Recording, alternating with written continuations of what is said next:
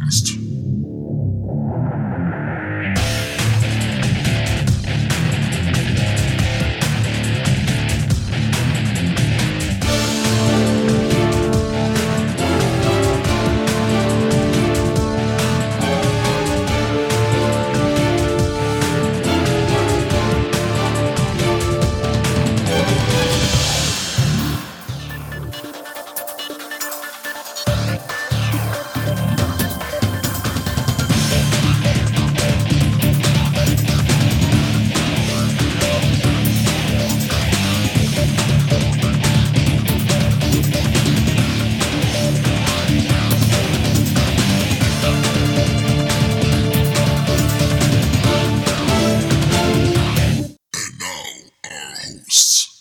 This is Bruce. This is John. This is Blix. This is Trav. This is Rich. This is Shelly. Welcome, Shelley, to the TriTac Games Podcast, your podcast of finding that you're in a strange world where things aren't quite real, but you want them to be that way. No baka, darling. Uh, Trav, why don't you introduce our guest tonight?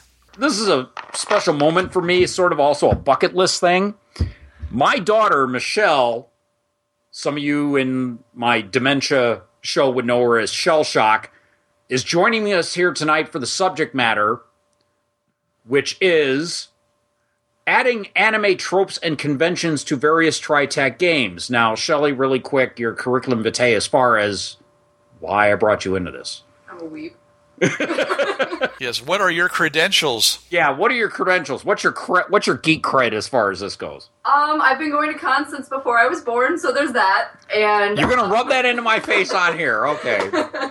and um, uh, I've been going to Youmacon, which is the local anime convention since the second year it started, and I've never missed a year. Since. Uh, Detroit, for those of you who don't know where we come from, the local Detroit Anime Con, and also you helped create the anime club for our alma mater, Belleville High. Yeah, I helped. Uh, my sophomore year, I helped create the anime club, which was going on for uh, up to I believe two years after I left. Up until the teacher who was running it ended up going elsewhere, but um, it's carried on and it's now actually going at the local library, and they still call and ask me to come up, and I'm kind of like, ah, Didn't you mentor some kids recently at Youmacon, the newer generation of anime club members, and you were kind of like mother henning them? yeah, I'm called Con Mom. okay, I like that. I made sandwiches for everyone and uh, gave them all my phone number. Oh God, that is a con mom. Did you cut the crust off the bread too? No, they're all big kids. They can do that themselves. all I did was cut it into little pieces for them so they didn't choke. Alrighty, so as I said, we're doing adding anime tropes and conventions to various TriTac games. What one last thing, Ch- Shelley? Uh, did your mom actually have to leave a convention in order to give birth to you? Extra credit if she didn't actually leave the convention. No. Dad, why don't you tell me? Huh? All right. Give you an eviction notice, yeah. Yes. yeah. Oh, that's true. I put my birthday right during a convention.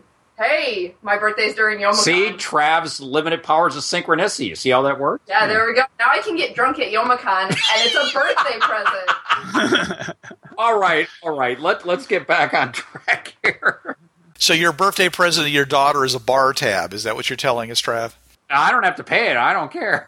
she's she's I got to pay it either. What are you talking about? It's my birthday. Yeah, it's true. Well, see, daughter trap. People give you drinks. Anyways, all right. Let's let's get back Hey, to if this. you're buying. All right. So in um, in gaming, uh, there's a large number of people who are also anime fans. Okay, and there are a number of uh, game systems out there which purport themselves to be directed toward the anime player, and uh, one of which uh, was known as Big um, Big Eye Small Mouth. And I'm sure there's a number of other ones out there. Um, there's also, I believe, I want to say Alt Art House Lorien Games, Teenagers from Outer Space. Uh, we're really going back. And they have Wait, Bubblegum oh. Crisis. Oh yeah, that too. and I and I backed. Uh, see, I backed OVA, which is a uh, very, very, very much a Japanese uh, anime, and also Let's see. What else have I backed up? Oh, uh, there's a one of them that's busy waiting to come out is Magical Burst.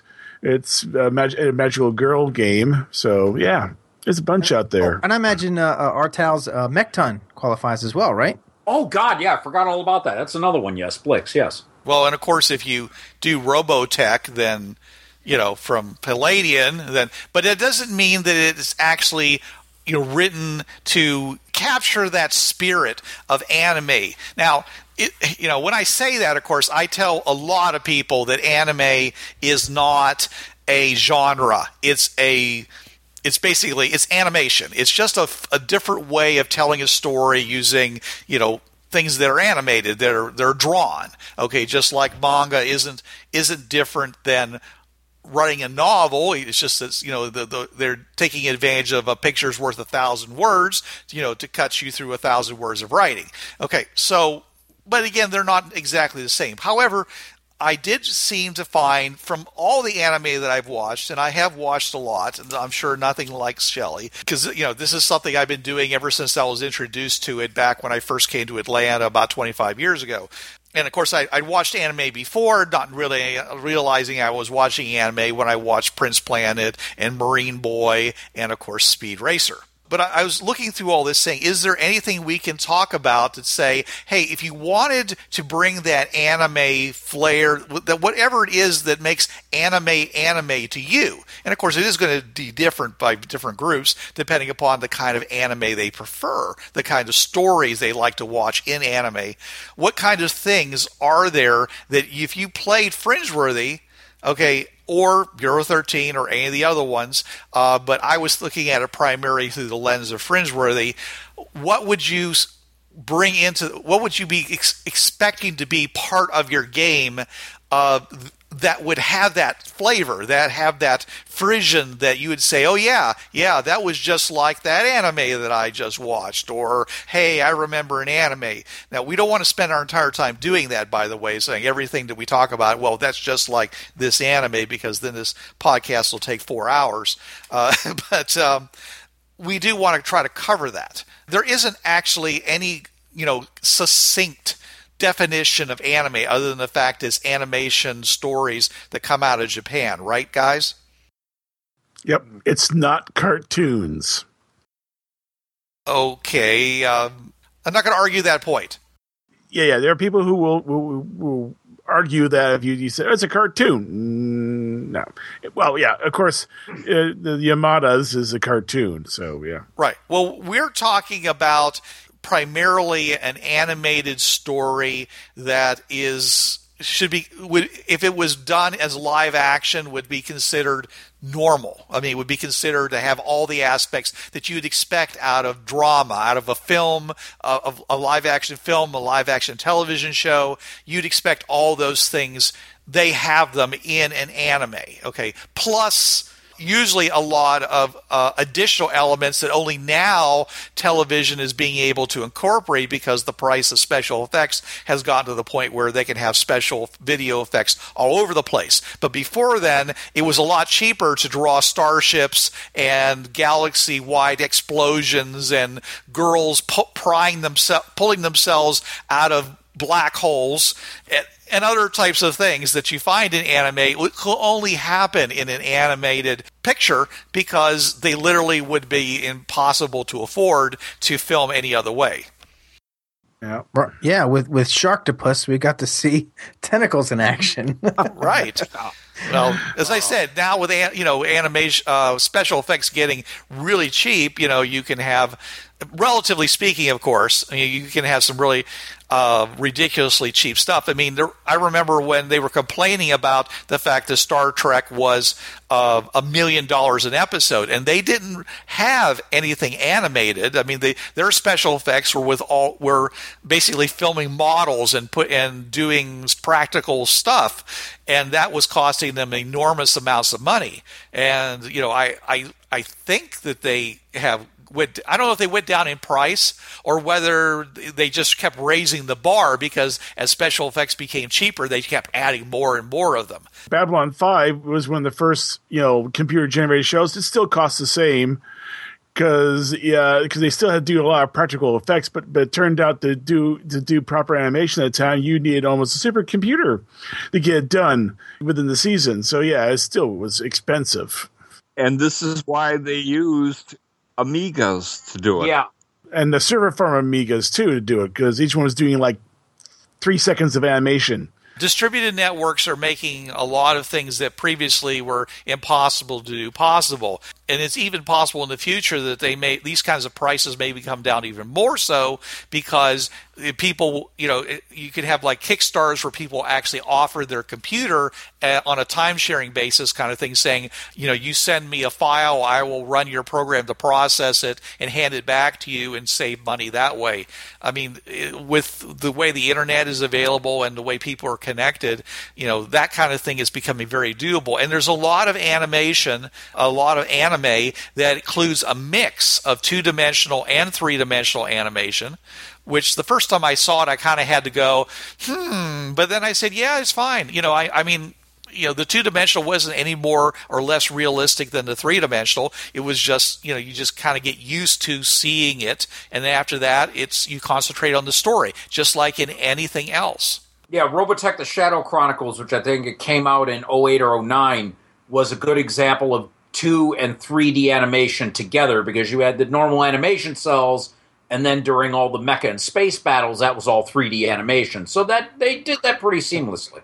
Things blocky things like spaceships you know and star fields and things like that. That's very that's, that lends itself to computer animation but things like people's faces and you know uh, the complex interactions of movement amongst individuals sen- tends to be better done as a 2D because the people who do that who are experienced at doing that already exist and they have the talent. There was a Ghost in the Shell uh, 2.0 where they replaced a lot of the old um, anima- animation with computer generated animation. Eh, It was okay, but you could tell it was the computer generated stuff. But then when they did Innocence, you couldn't because and there was a lot of computer animation in Innocence, but they basically learned a lot of a lot of pract- basically they learned a lot of mistakes they made doing the Ghost in the Shell 2.0, and then when they did Ghost in the Shell Innocence, you can't tell that most that background, most of those set pieces, they're they're computer generated.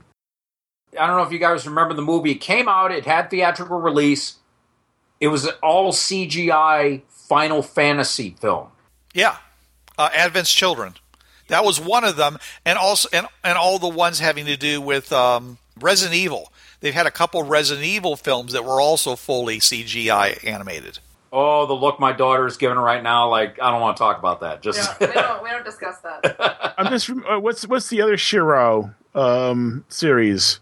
Because this Ghost in the Shell, then there's actually one that's technically a sequel to Appleseed, the Appleseed movies. Oh God, I haven't seen those in ages. Oh man. No, we're talking about the ones that are CGI, Trav.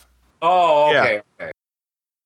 Yeah, the recent batch of CGI, which they're all CGI, but they're done in they're done in anime style. They, the thing, the biggest problem with Final Fantasy is that they just they wanted to be very lifelike, and it just had they they were just shy of the uncanny valley effect on some some of the characters. Yeah, the movie uh, just did not do well. I mean, it had some big voiceover names. I mean, like legitimate actors doing voiceover, and just how it looked, it just didn't wash with people, and it basically was a flop. Sadly.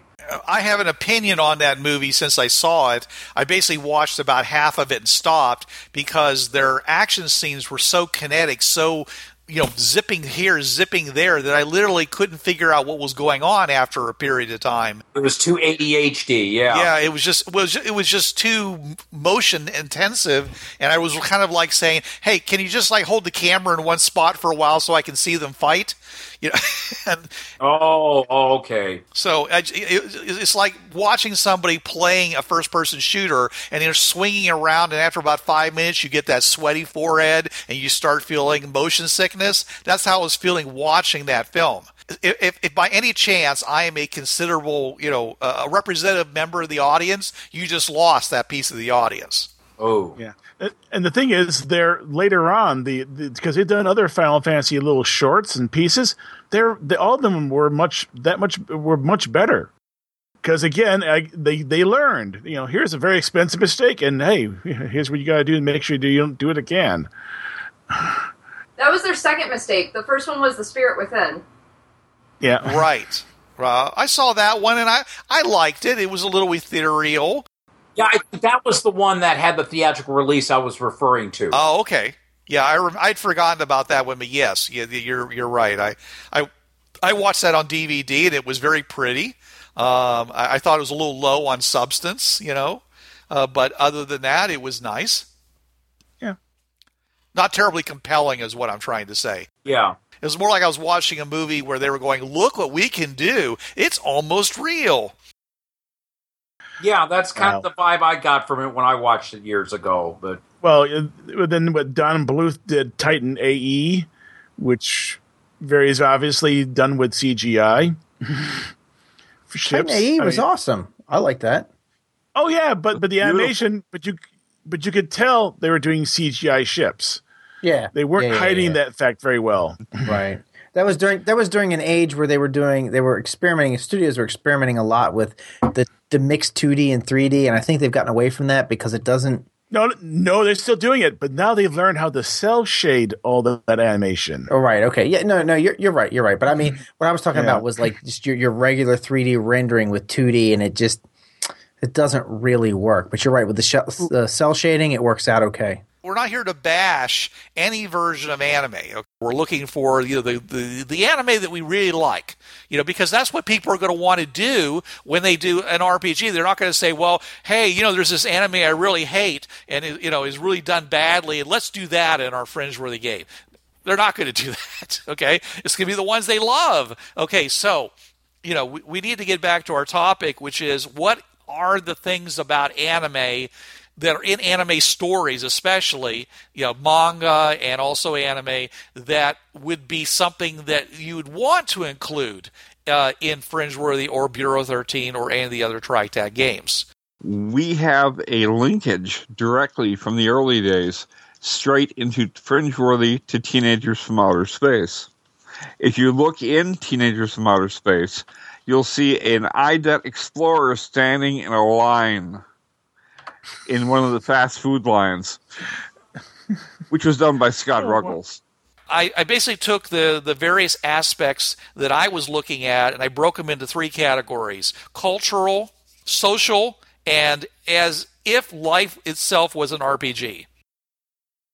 Mo- most current anime have a story that they're telling over the length of their episodes, and it's usually 12 or 13 episodes. In a series there's typically multiple arcs. There's one like one end goal for the anime but there's always going to be like for these 20 episodes we're going to do this arc for these 20 episodes we're going to touch on this for these and Yeah. we're going to try and finish you know this part of the story after these 20 episodes and then we're going to just move on. And there's Yeah, like, like the- two or three filler episodes where there's trying to transition into a new storyline but all of those storylines are part of the goal of meeting the end goal of the episode. yeah but yeah, is some of them. Okay. Like some of them, The- it's called. I guess it's kind of technically considered considered a filler episode, but it's mostly like now we finished this part. We're not really going to touch on it again until maybe we'll mention it like in the last three episodes. Okay.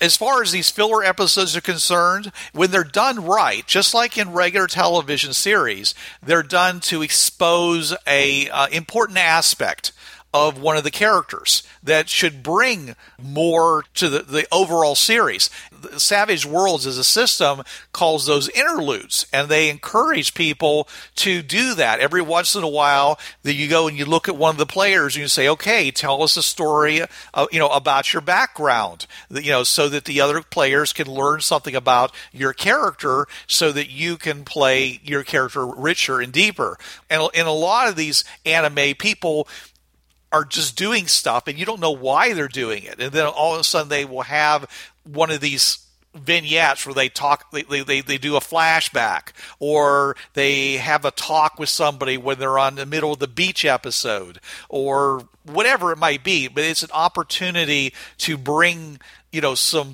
character development and that can actually radically change the story because there's a lot of a number of anime out there where it started off as having a particular tone and it ends with a completely different tone. I mean, from comedy to tragedy. And when you have these series that are only 12 episodes long or 13 episodes, then, you know, th- this these are moments of great revelation, you know. And, Yeah. And is and I'm not saying it doesn't happen in other types of things, but it's something that you notice you know, because in, in a 12 episode series, you'd think it'd be bam, bam, bam, bam, bam, pushing that storyline, beating that drum. But in fact, is a lot of times they don't do that. They just, you know, they, they, they seem to have these episodes where nothing seems to happen, you know, but in those, but the good ones have in those episodes, that's where they do the character development, brings the the gravitas to the end of the story of, of the series in a way that it wouldn't have done if they hadn't included it.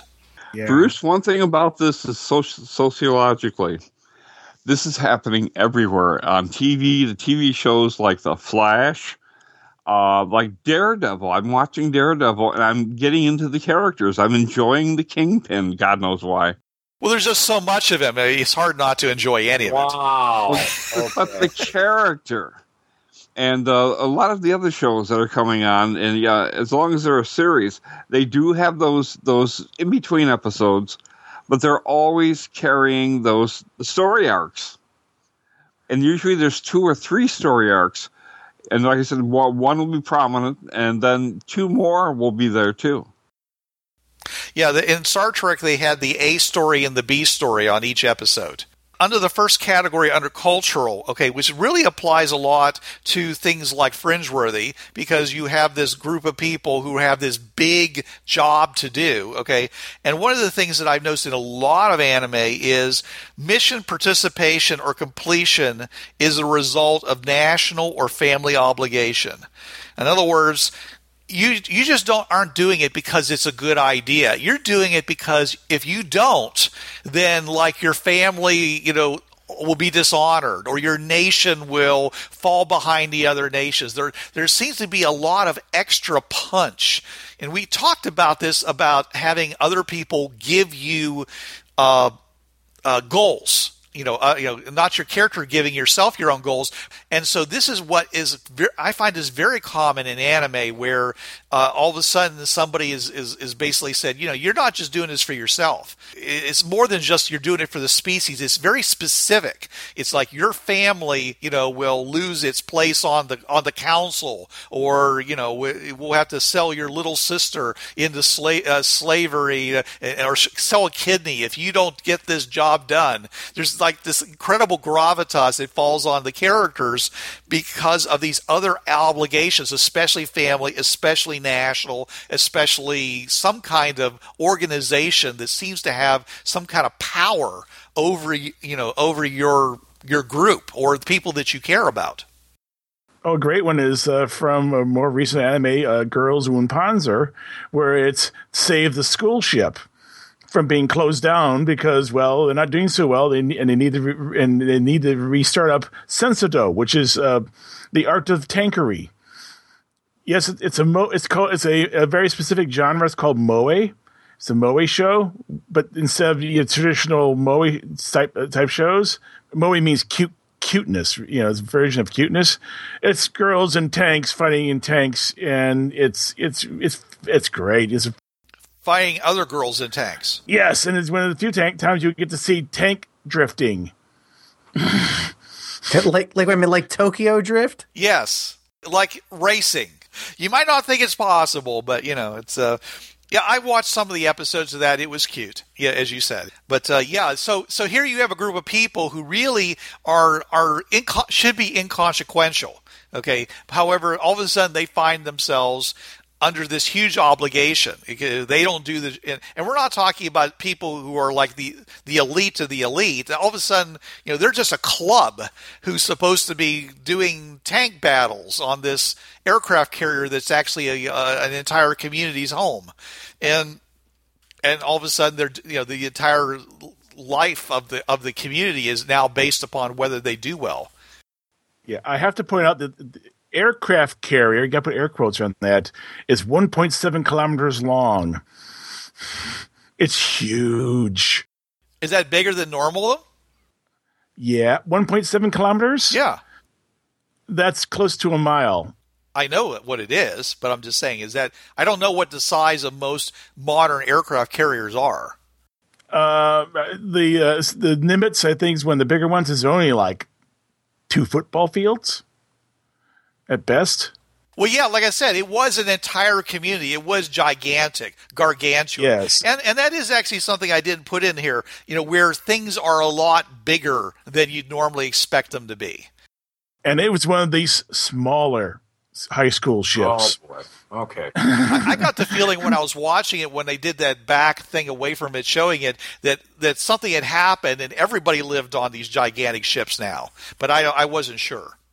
Oh, there's actually there's some backstory, and unfortunately, one thing they do with OVAs is that they'll have these little bits that are on the DVD.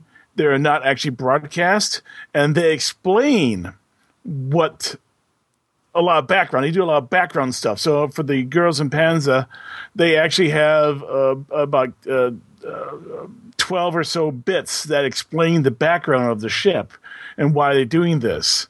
So there's a lot there's a lot of background that's not in the in the show because it's not important, but they still explain it because they did their world building. They want to make sure you see their world building. most fringe-worthy games, you've got basically a disparate bunch of people. They put them together. They throw them out on a mission.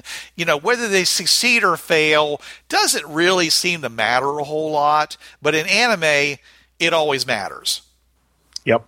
I mean, I mean, they may screw up a couple of times, but ultimately, it's going to sooner or later, you know, it's going to come down to something that matters, and that's and that's driving part of the uh, of the drama, which is, of course, that you have a fledgling team. They're going to need to bond together and become effective because sooner or later, it's going to matter. I find that a lot in anime. So, and, and probably other stories too, you know, they have to do with team building. So, the second thing uh, under culture I have is parents are absent. This is where they're they're not there for comedic effect, okay, which is happens in a bunch of anime. But most of the time, I find that the parents are not there.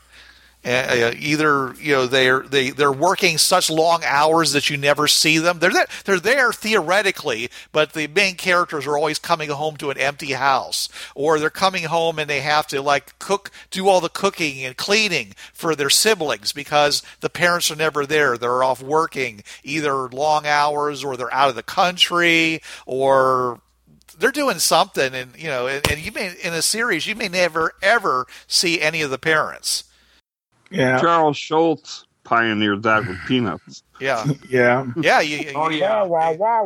right exactly and and of course a lot of times they're dead and i never understand the the financial aspects of that because it always seems like you know unless of course their parents were filthy rich in which case that now the kids are dealing with this enormous inheritance they have to deal with and you know usually for comedic effect Occasions on occasion, sometimes the kids are going to a high school not in their hometown, Right. which is normal in Japan. That's actually one of the things when you graduate from middle school, you're going to go to a high school, and that high school you may be out in the middle in uh, middle uh, in the middle of Japan, but you're going to Tokyo for to high school, and you're just going, not the family. Yeah, I mean, you get you get be sent off to another school. So your parents, again, they're still absent. You know, they're you you, you might get a phone call from them. Mostly, you get get a letter. You know, uh, and and even when you go home for vacation, a lot of times you don't see them. okay, so it's it's that's a. a so that kind of isolation, you're on your own. Uh, it's it, that's something that we have in. Um, you you would have that in in Fringeworthy, but probably only if you were doing the Fringe-born type of uh, of, of campaign where you wanted to to talk about them go, basically going to an academy for fringe-worthy children, trying to make them into great explorers. So of course they're being drawn from a hundred you know 100 different uh, countries all being sent to because there's only going to be like one or two or three from any country so they all send them to one school and all their parents are people that they either never see you know or if they do it's it's kind of like a yeah do well son or or, or you know make us proud daughter We got to go on a mission, so we'll be back in a week. maybe two, maybe three. You know, uh, I, I'm also thinking uh, in Bureau thirteen. Richard, idea. Yeah. Bureau thirteen tots. John, we're already there about Robert Harrison, his wife, the White Witch, and their son. And that's Yeah, part so- of a quarter of a story that's finished right now. I mean, that there's a potential team in Bureau 13 you know, made of teenagers, this, this, the children of uh, Bureau agents. My father Go ahead. Was the government agency, or worked for a secret government agency. My mother was a witch. Ah, And the in and the in laws are crazy. Well, well, let me let me bring this up. So, like, for a lot of good stories, you know, the the you have the whole Joseph Campbell thing where the the the child becomes an adult and grows and takes the place. I see this as a um, The journey of the hero. yeah, the journey of the hero. I see this as a standard trope.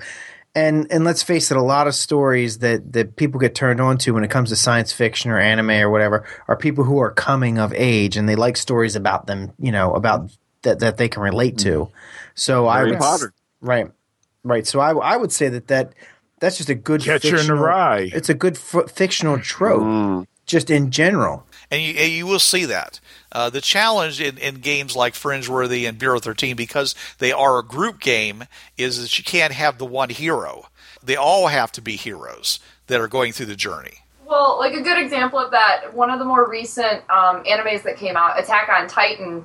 You have all of these, all of these people who um, their homes are being destroyed by these giant, mostly naked uh, creatures, and they're destroying their lives. You know, killing their families, kind of things.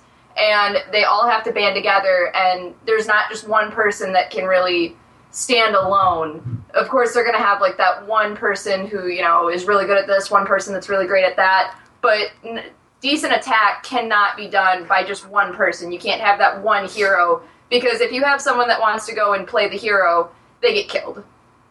They'll kill them off in a heartbeat. Like they just that It's- serious. Everybody dies. It's brutal. yeah. Yes. And don't forget the one person who likes potatoes really a lot. Uh, really a lot. Hey, I cosplayed her last year for Yomicon, so there you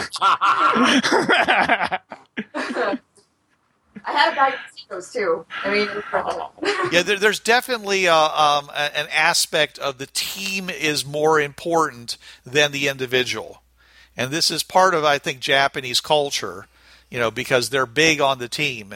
As a matter of fact, is that the standard way of business in Japan is that before you make a decision, you talk to your superior, you talk to your subordinate, and then you make a decision based upon the inputs you got. You, you know, there's no lone ranger kind of things or if they you know that's that's not how it's done. Now of course there may be some appeal to that in a story because you've got this one individual making these gigantically important decisions but usually when they do that they usually there, there's the, the group has hard things to say about that like you know why didn't you talk to the rest of us? Why don't be going off and doing things like that? Because usually someone dies especially in anime it's a lot of death.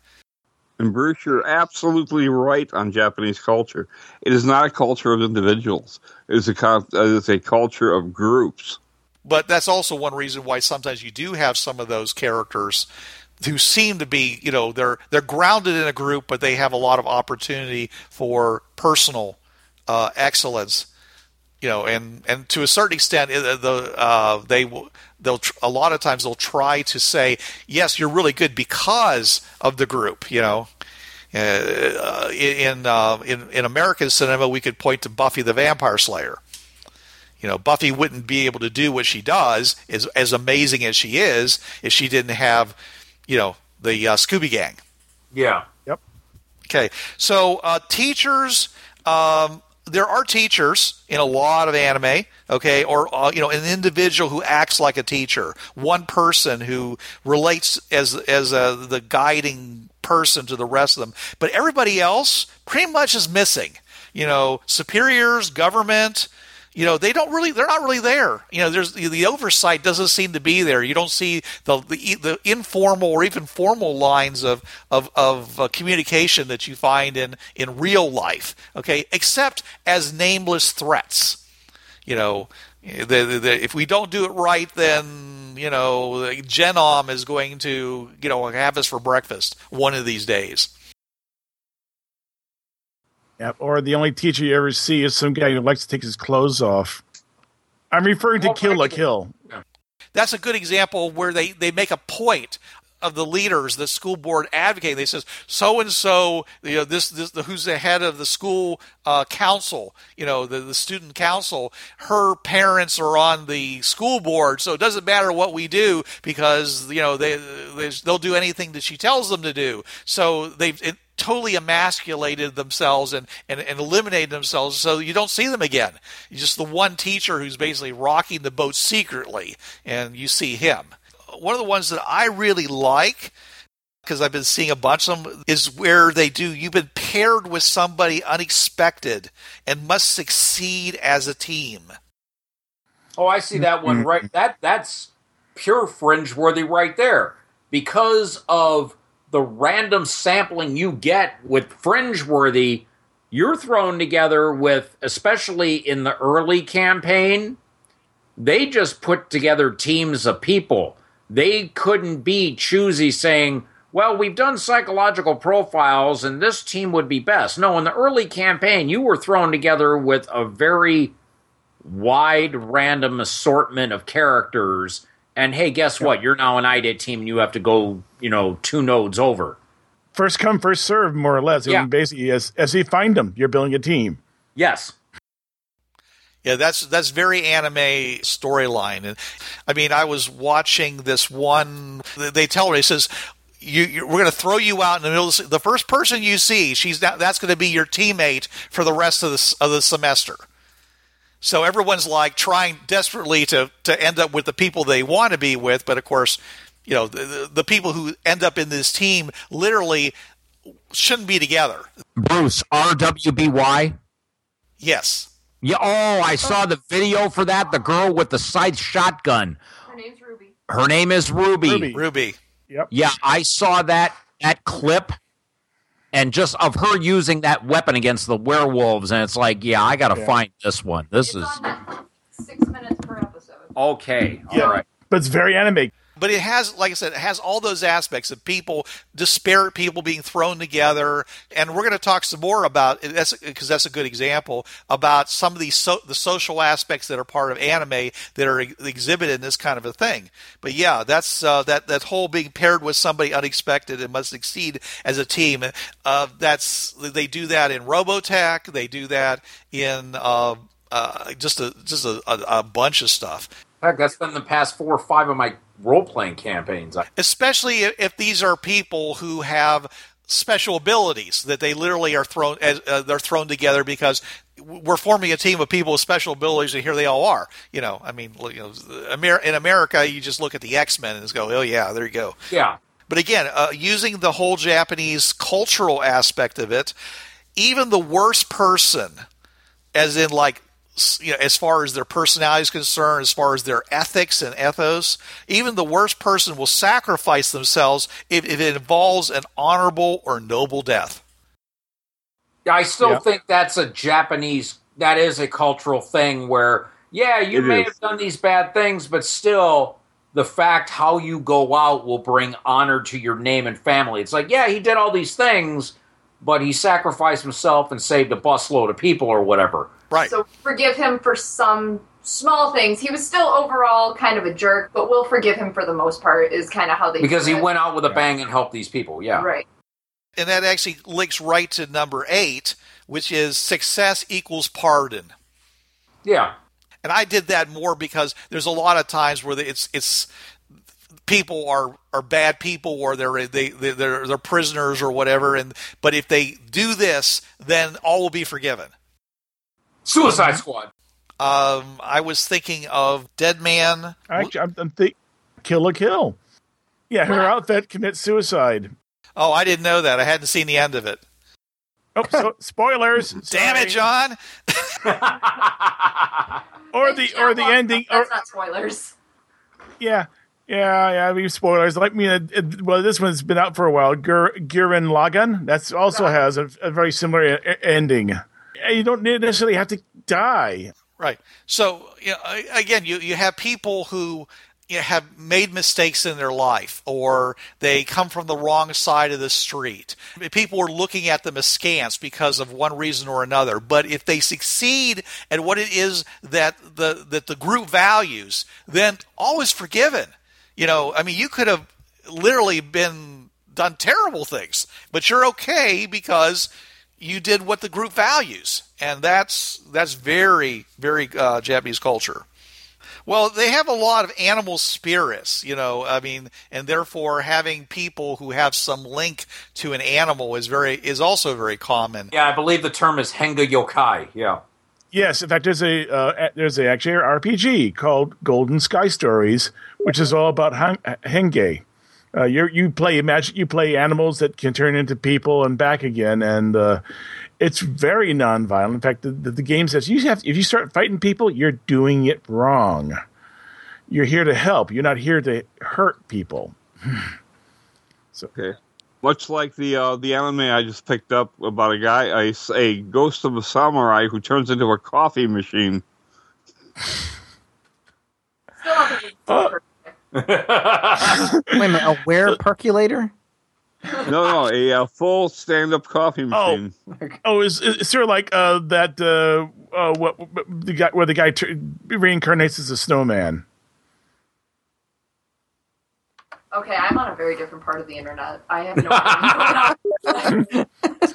you, you find that people either co- either they come from really filthy rich backgrounds or they need a part-time job just to feed themselves and it doesn't matter what they're doing i mean even if they work for like some organization a lot of times there's they're taking a part-time job anyways you know and and there's always that one kid who basically you know what he does whatever he wants to because his, he he ends up like giving the school a whole new building after the end of each adventure because he's trashed one of them. That actually sounds like Tenchi. He's both rich and he he also goes out of his way to, to you know sweep the shrines and even I think get a job in Tenchi and Tenchi in Tokyo. Well, no, actually, I, I I think you're wrong about Tenchi, but I don't want to argue the point. Uh, Yeah. I was actually thinking about, I believe, Girls Bravo, where Oh, there's this ridiculous guy in the, in the class who's you know flamboyant, always trying to get on with the girls, and inevitably something happens, and he like ends up having to completely resurface, you know, put a whole new pool in, or he decides to put a whole new pool in, and the and and again the absent, you know, uh, school board or whatever says, yeah, whatever you want to do, and so you know the the, the bulldozers appear one day, dig a pool, line it, do the whole thing, impossibly in one day, and then they're having some super Olympics so if, if you wanted to do this in like either Fringeworthy or and actually this would actually might be a little better to do in Bureau 13 but uh, because a lot of times people need resources in Bureau 13 and they don't have it especially if you're kind of stingy with it. In my campaigns I always gave them the five everybody had their $5,000 credit limit on their on their credit card you know uh, not not the uh, Pilata idea that you've got a credit card that you can use to pay for any one thing no matter what it costs. Okay so they were always like oh okay we got about $30,000 to work with. And there'd be this one guy going oh yeah um, did I tell you I was the son of a billionaire? Um, what do you need? And so you could you could bring that in if you wanted to let that character. And Richard actually talks about those kinds of characters in his examples of characters, where you know one one week they might be a vagrant, the next week they're this you know the the son of a billionaire, you know the head of a major corporation. You know, it might be nice to have a little consistency in your character, but I'm just saying is that such things are very possible in both the Bureau 13 and the Fringeworthy game. Well, we we also did the episode about super rich characters. Uh, my former co-host Eric the Enabler, Eric Spar, had the character Jonathan Michael Price the Fourth, whose running joke was "Nice building. Does it come in blue?" Filthy rich, where you know his cufflinks were more than what any bureau agent would make in their lifetime. You know, I mean, just But he also had family money. well, yeah, he was old money, but then he learned to make his own. But Yeah. yeah, he was that type of filthy rich character. Right. And you have filthy rich characters in a lot of anime. Yeah. Side by side with the guy that's having to work, you know, for you know uh, to, to earn money on the side. And sometimes you know they they, they treat them you know they, they they they play up the whole economic difference, but most of the time they get along. Well, again, we're back to the group, the Japanese concept of their group dynamic, where yeah, you may all have differences about you, but you are a gestalt. You are here to make up something that is some better than the sum of the parts. A lot of times when you have negative dynamics where you have where like some there's this person he's kind of hated or everyone's afraid of them him or something like that if you show that person respect you will gain their loyalty. Even if you know they're really they're, you really don't have anything in common. It's it's that again that's the Japanese social aspect of you know you that someone who's who's who's shows you respect you know is you you have to answer it. You have to respond to it. You just can't just say well fine you know I, I'm I'm you know I, I'm going to ignore you even though you're you know, constantly trying to bring me into the group.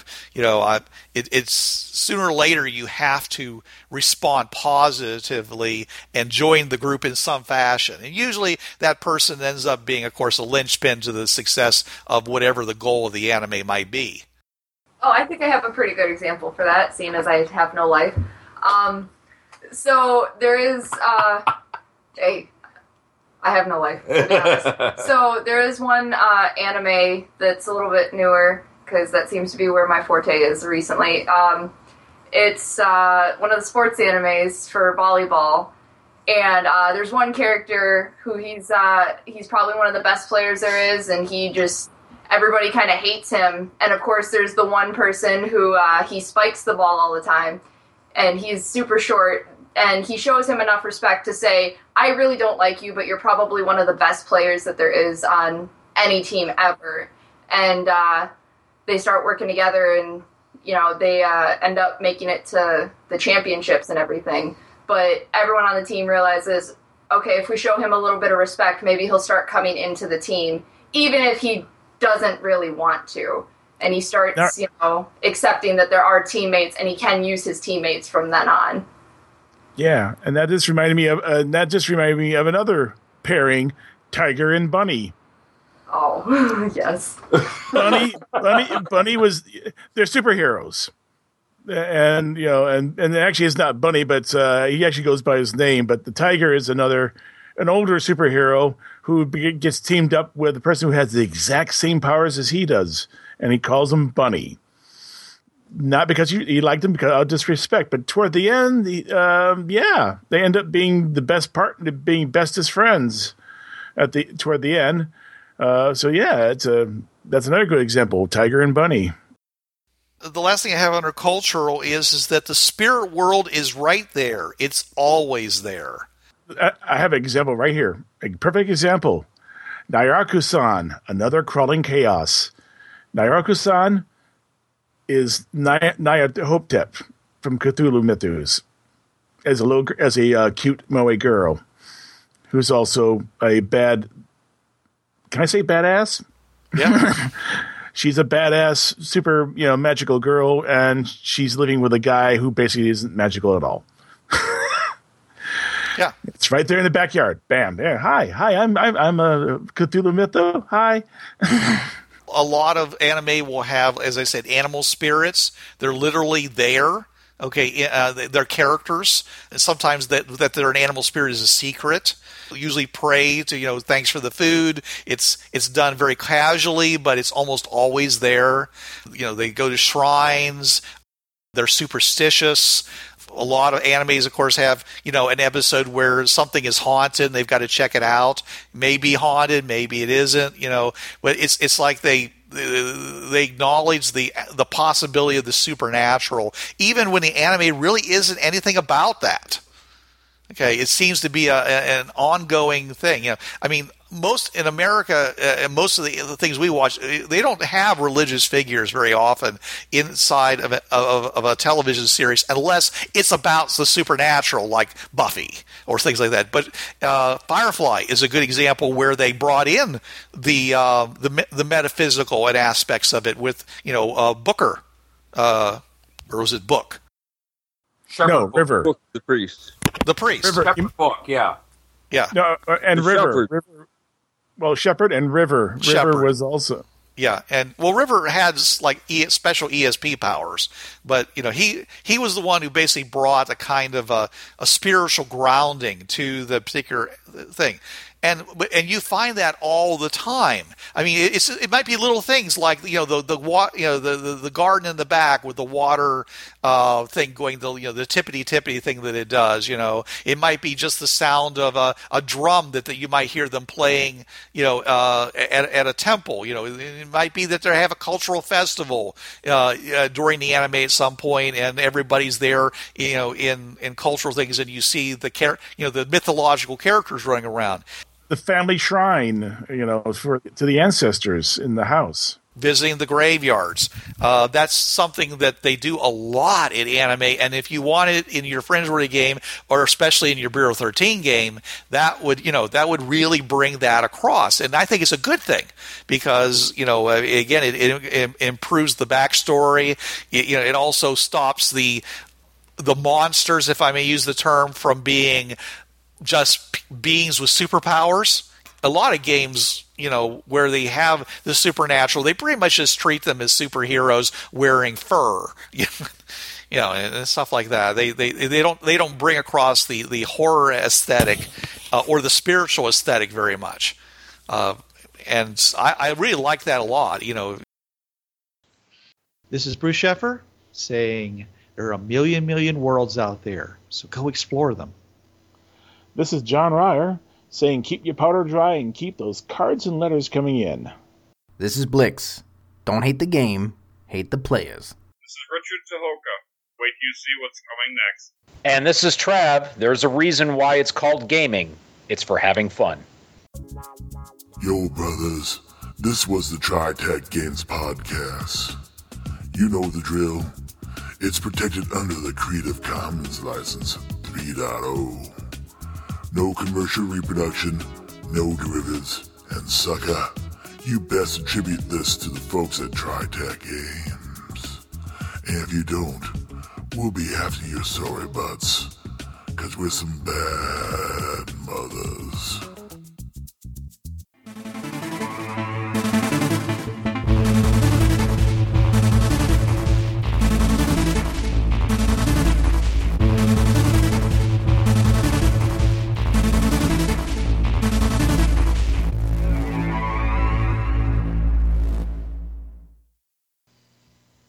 Hi, this is Trav from the Travcast. Listen to me Tuesday nights, 8 to 10 p.m. Eastern on listen.dementiaradio.org colon 8027.